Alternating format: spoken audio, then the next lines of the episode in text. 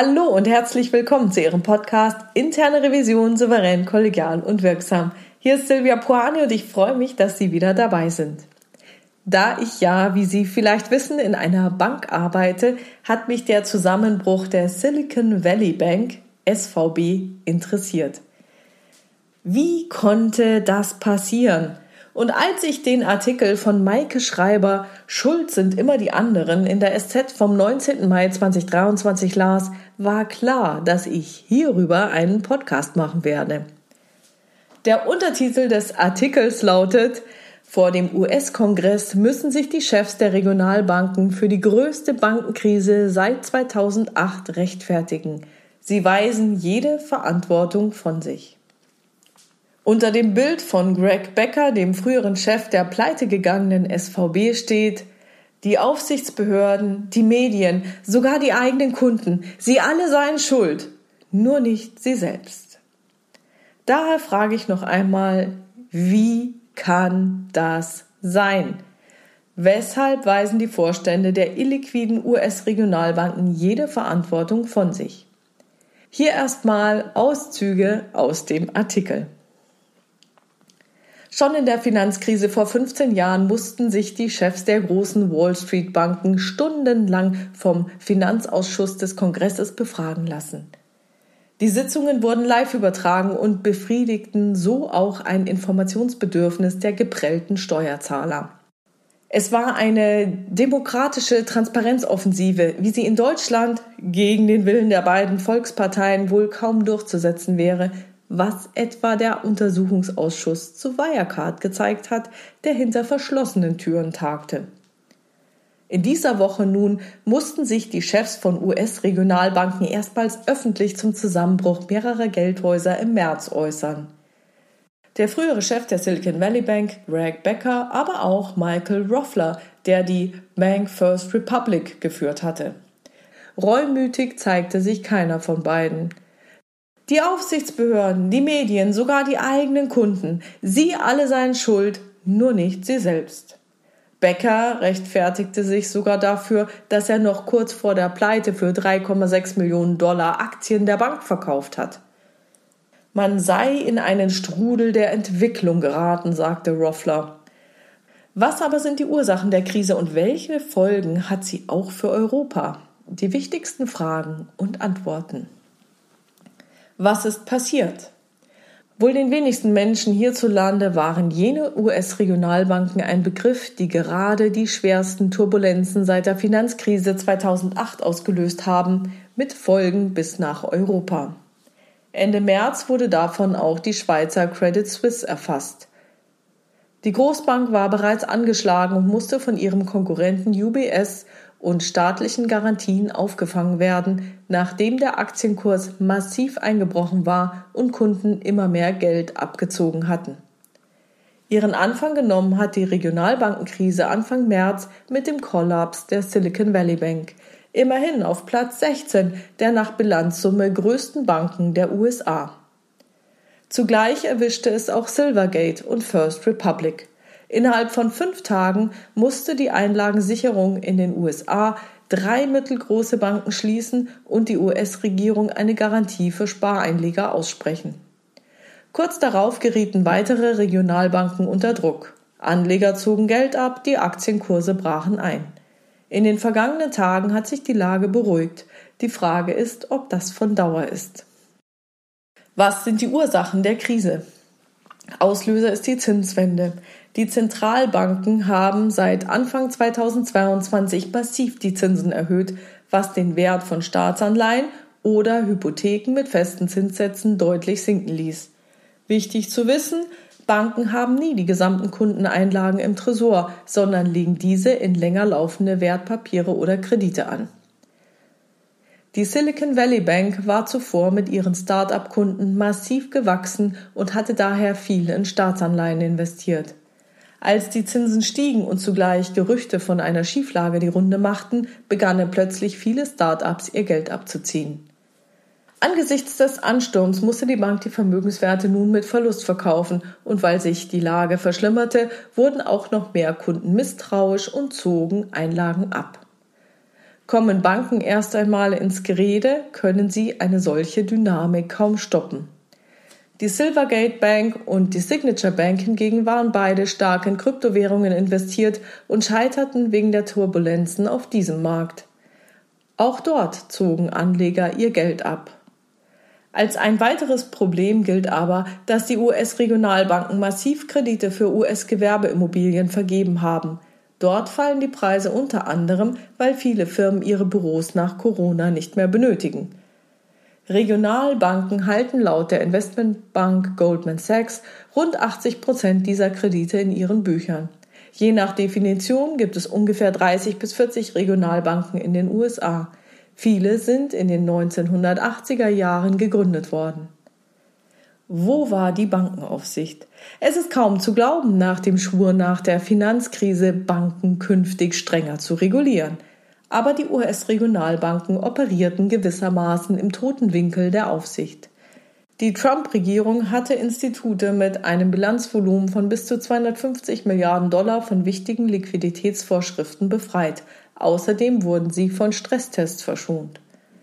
Zudem hatten einige Geldhäuser teils noch nicht mal einen Risikochef. Tatsächlich hatten sich die Regionalbanken erfolgreich dafür eingesetzt, kleinere Banken wie die Silicon Valley Bank zu verschonen. Sie hätten ein ungefährliches Geschäftsmodell und könnten bei strengerer Regulierung eben keine Firmen mehr finanzieren, die Arbeitsplätze schaffen. Als Konsequenz erwägt die Notenbank Federal Reserve nun strengere Regeln für Geldhäuser mit Aktiva von mehr als 100 Milliarden Dollar. Nicht nur das. In einem Brief an die Börsenaufsicht SEC drängte die American Bankers Association die staatlichen Aufseher auch, Spekulationen auf fallende Aktienkurse der Banken zu verbieten. Gibt es Gewinner der Krise? Profiteure der Krise sind wohl die US-Großbanken, denen ein Teil der Einlegergelder zufloss. Allen voran der Bankenriese JP Morgan unter Führung von Vorstandschef Jamie Dimon. Er übernahm kürzlich die First Republic. Kurzfristig war das eine günstige Lösung für die US-Einlagensicherung. Mittelfristig aber könnte sich die Strategie rächen. JP Morgan gilt zwar als gut geführt, ist aber bereits jetzt eine enorm große Bank.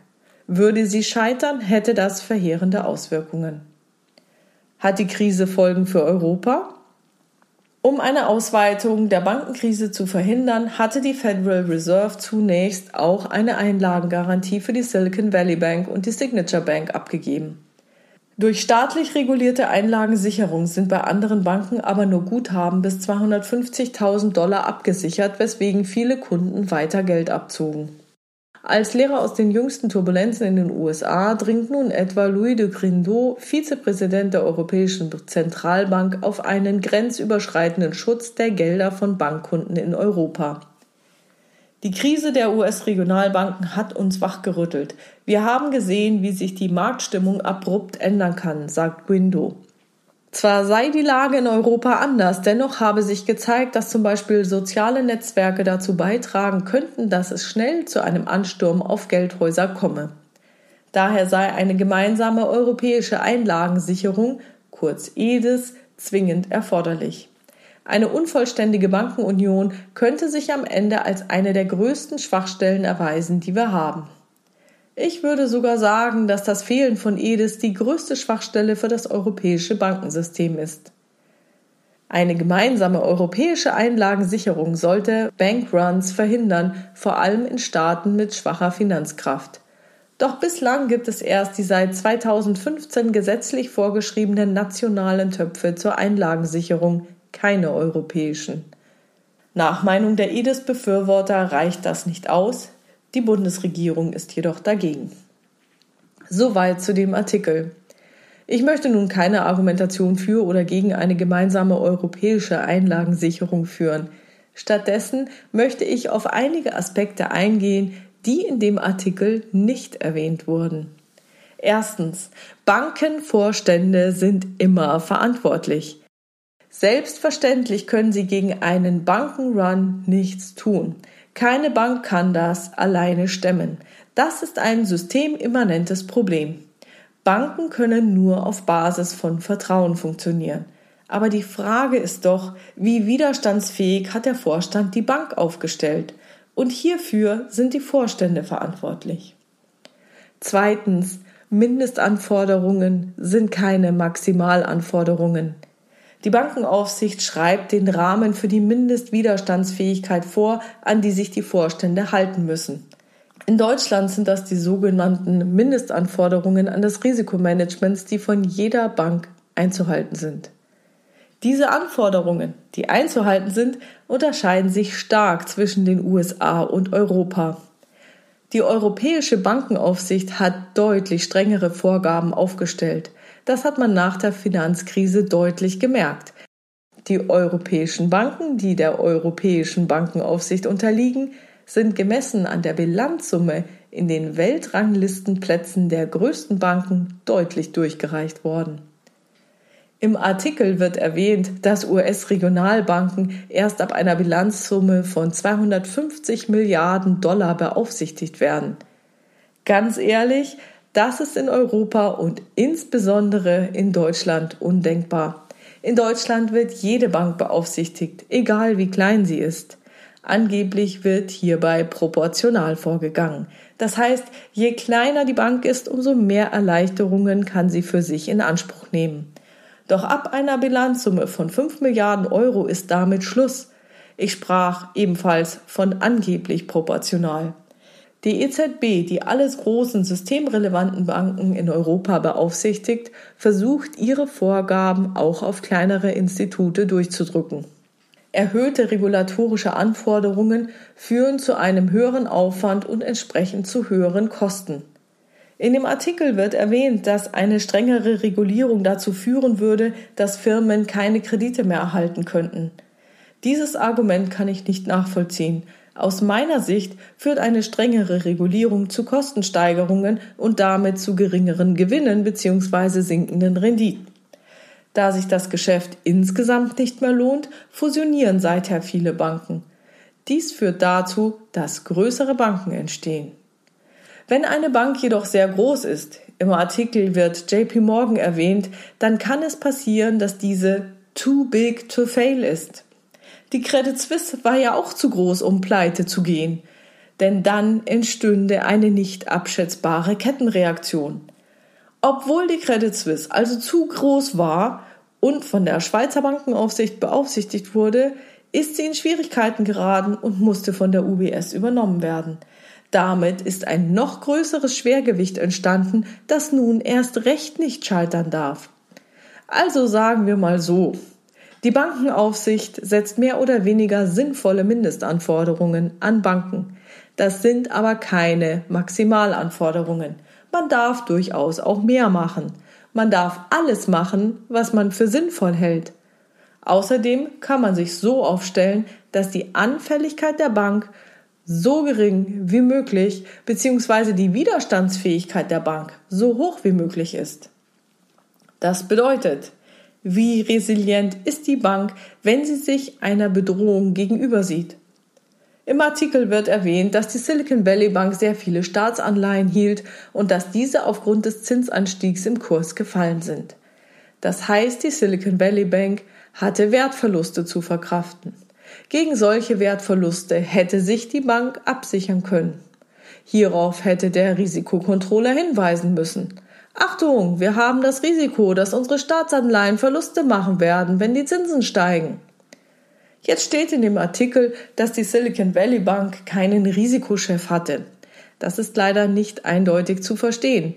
Meinte man damit einen Vorstand, der ausschließlich für Risiken zuständig ist, oder hatte die Bank gar keinen Risikokontroller? Letzteres kann ich mir eigentlich nicht vorstellen. Und selbst wenn, ein Bankvorstand muss wissen, dass seine Anleihen an Wert verlieren, wenn die Zinsen steigen. Der Vorstand hätte auch selbst ein Auge auf die Zinsrisiken haben können. Und daher muss man die Frage stellen, wie gut war die Bank geführt? Im Artikel wird der Bankenriese JP Morgan als gut geführt dargestellt. Das soll beruhigen. Warum? Weil die Bankenaufsicht auch nicht alles wissen kann. Und je besser eine Bank geführt wird, umso reaktionsschneller und widerstandsfähiger kann sie sein. Ist eine Bank gut geführt, passt auch die Unternehmenskultur. Dann unterstützt diese das Risikoimmunsystem der Bank. Drittens, die Unternehmenskultur ist ein entscheidender Aspekt des Risikoimmunsystems. Tja, und wer trägt entscheidend zur Unternehmenskultur bei? Der Vorstand. Er wird von all seinen Mitarbeitenden beobachtet.